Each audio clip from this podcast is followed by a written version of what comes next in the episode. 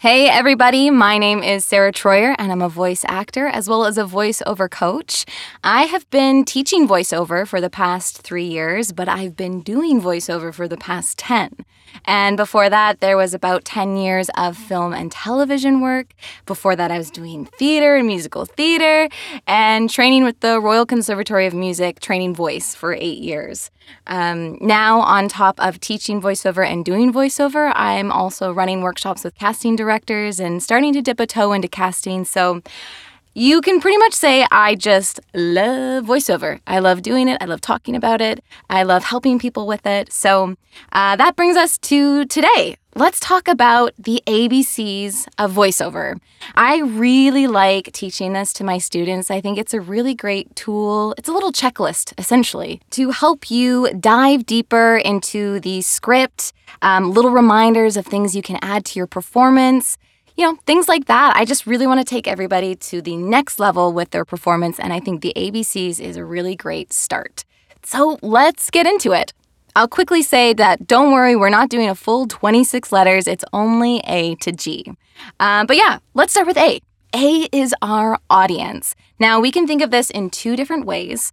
Audience can mean the demographic of the show, so who's watching the show.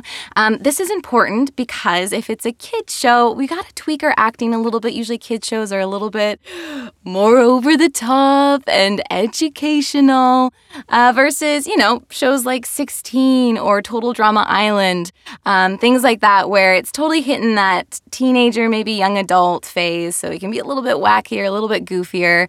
Uh, and then, yeah, we obviously have shows like Family Guy or human resources, things like that, that are for adults. And we can really push our improv with those shows. So, nailing down who is the demographic of the show is important.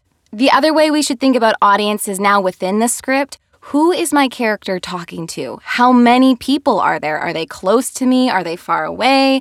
This is just going to come into performance as well as just vocal technique, right? If your character is talking to a crowd, You've got to project your voice. If they're only talking to one person and they're close by, you know, we can probably lighten the voice a little bit. And then again, yeah, who are they talking to? Is it their best friend, their mom, a teacher, somebody they don't know, right? We're gonna, we gotta alter our performance just a little bit. Be honest to how our character feels about that other person that we're interacting with. Okay, on to B, which is backstory.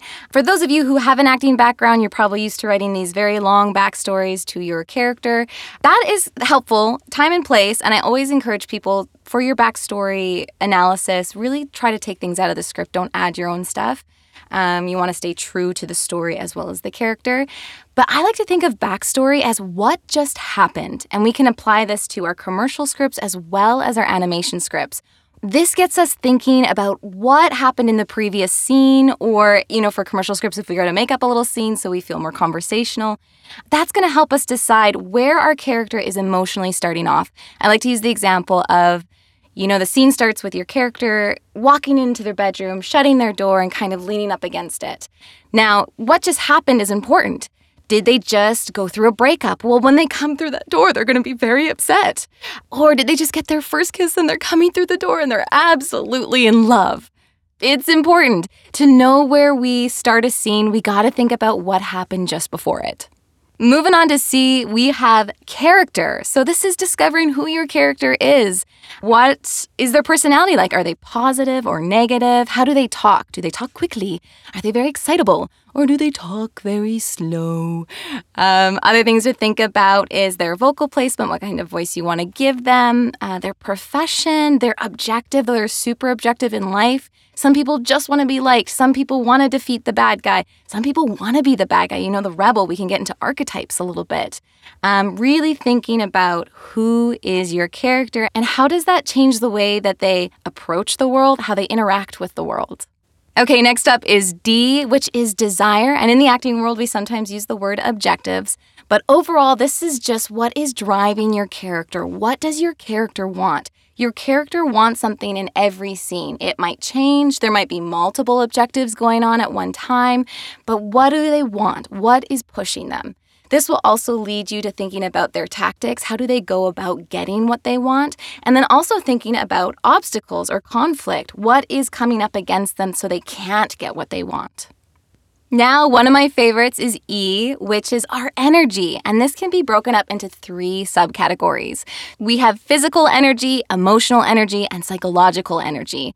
Now, physical, we want to make sure we are performing the right physicality. So do not read a script. Plain and simple, if your character is running, jumping, dodging bullets, fighting people, you know, getting hurt, tripping over things, we need to vocalize that. So that ties into a term called efforts, and that's just the vocalization of our physical movement. So definitely make sure you're reading your scripts all the way through and vocalizing any physical movement that's happening in the scene.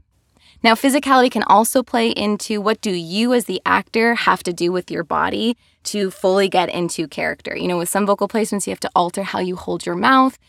If she's a very old lady, oh, you can't see me, but I'm all like hunkered over, we can really get into our body. So that's two ways of thinking about physicality.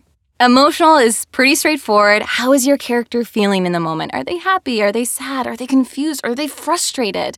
And this can tie to another term called pre life. So, adding the vocalization of all those little human moments, you know, when we're frustrated, we might go, ugh. And if we're excited, we might go, ooh. Uh, if we're laughing, add a chuckle to it. If they're thinking, hmm. So, emotionally, what's going on with your character, and try to vocalize that if you can and if it fits. Okay, last up in the subcategory of energy is our psychological energy. Uh, I really like this one because it makes us look at subtext. What is not being said in this scene, but is something that everyone is aware of, audience as well as characters. Um, an example I really like to use with my students is just think of somebody at a party and they meet someone that they don't like, but they have to try to be pleasant. So they've got a big smile on their face, but they're going, I hate you, right? We got to think about the subtext because sometimes it's under there. We see see that a lot with romance, right? Nobody's saying anything, but there's this passion building between two characters. So try to be aware of that, the, the subtext, what is not being said in a scene. All right, guys, we are almost there. Second to last one is our focus, forget, and have fun. And this is more of just your actor's process. So the focus is where I really want you to read your script, read it out loud because that's how you connect your brain to your mouth muscle. Get really comfortable with it. Read that script 20 to 30 times out loud. Get very, very comfortable with it. Do the work. Do the script analysis so that character's fully embodied. That will help you be able to forget and then just have fun. And I know that sounds silly, forget, but I want you to not have to think while you're performing. You've already done all that pre work, and so now you can just be in the moment and have fun. And that leads to our fun. Focus, do the work so you can forget about it and just be in the moment and have fun. Okay, guys, we made it to the very last one. It is G and it is our gamble. So, with that, I just mean I don't want you guys to play it safe. Don't just give people what you think they want to hear. And this applies to both commercial scripts as well as animation. Do your script analysis, know the world, know the character, and take that to the next you know, 50%. Up it, up the energy, up the choices, make strong choices. How do they laugh? How do they chuckle? How do they make effort noises? When they talk to certain people, what is that relationship? You just take everything to the next level. So many people play it safe, you know, in the commercial world. Oh, I'm reading for a bank commercial, so I just have to sound trustworthy. No, take it to the next level. Think of who you are. Okay, I'm a financial advisor. Maybe you put on a suit if it makes you feel a little bit more financial advisor like.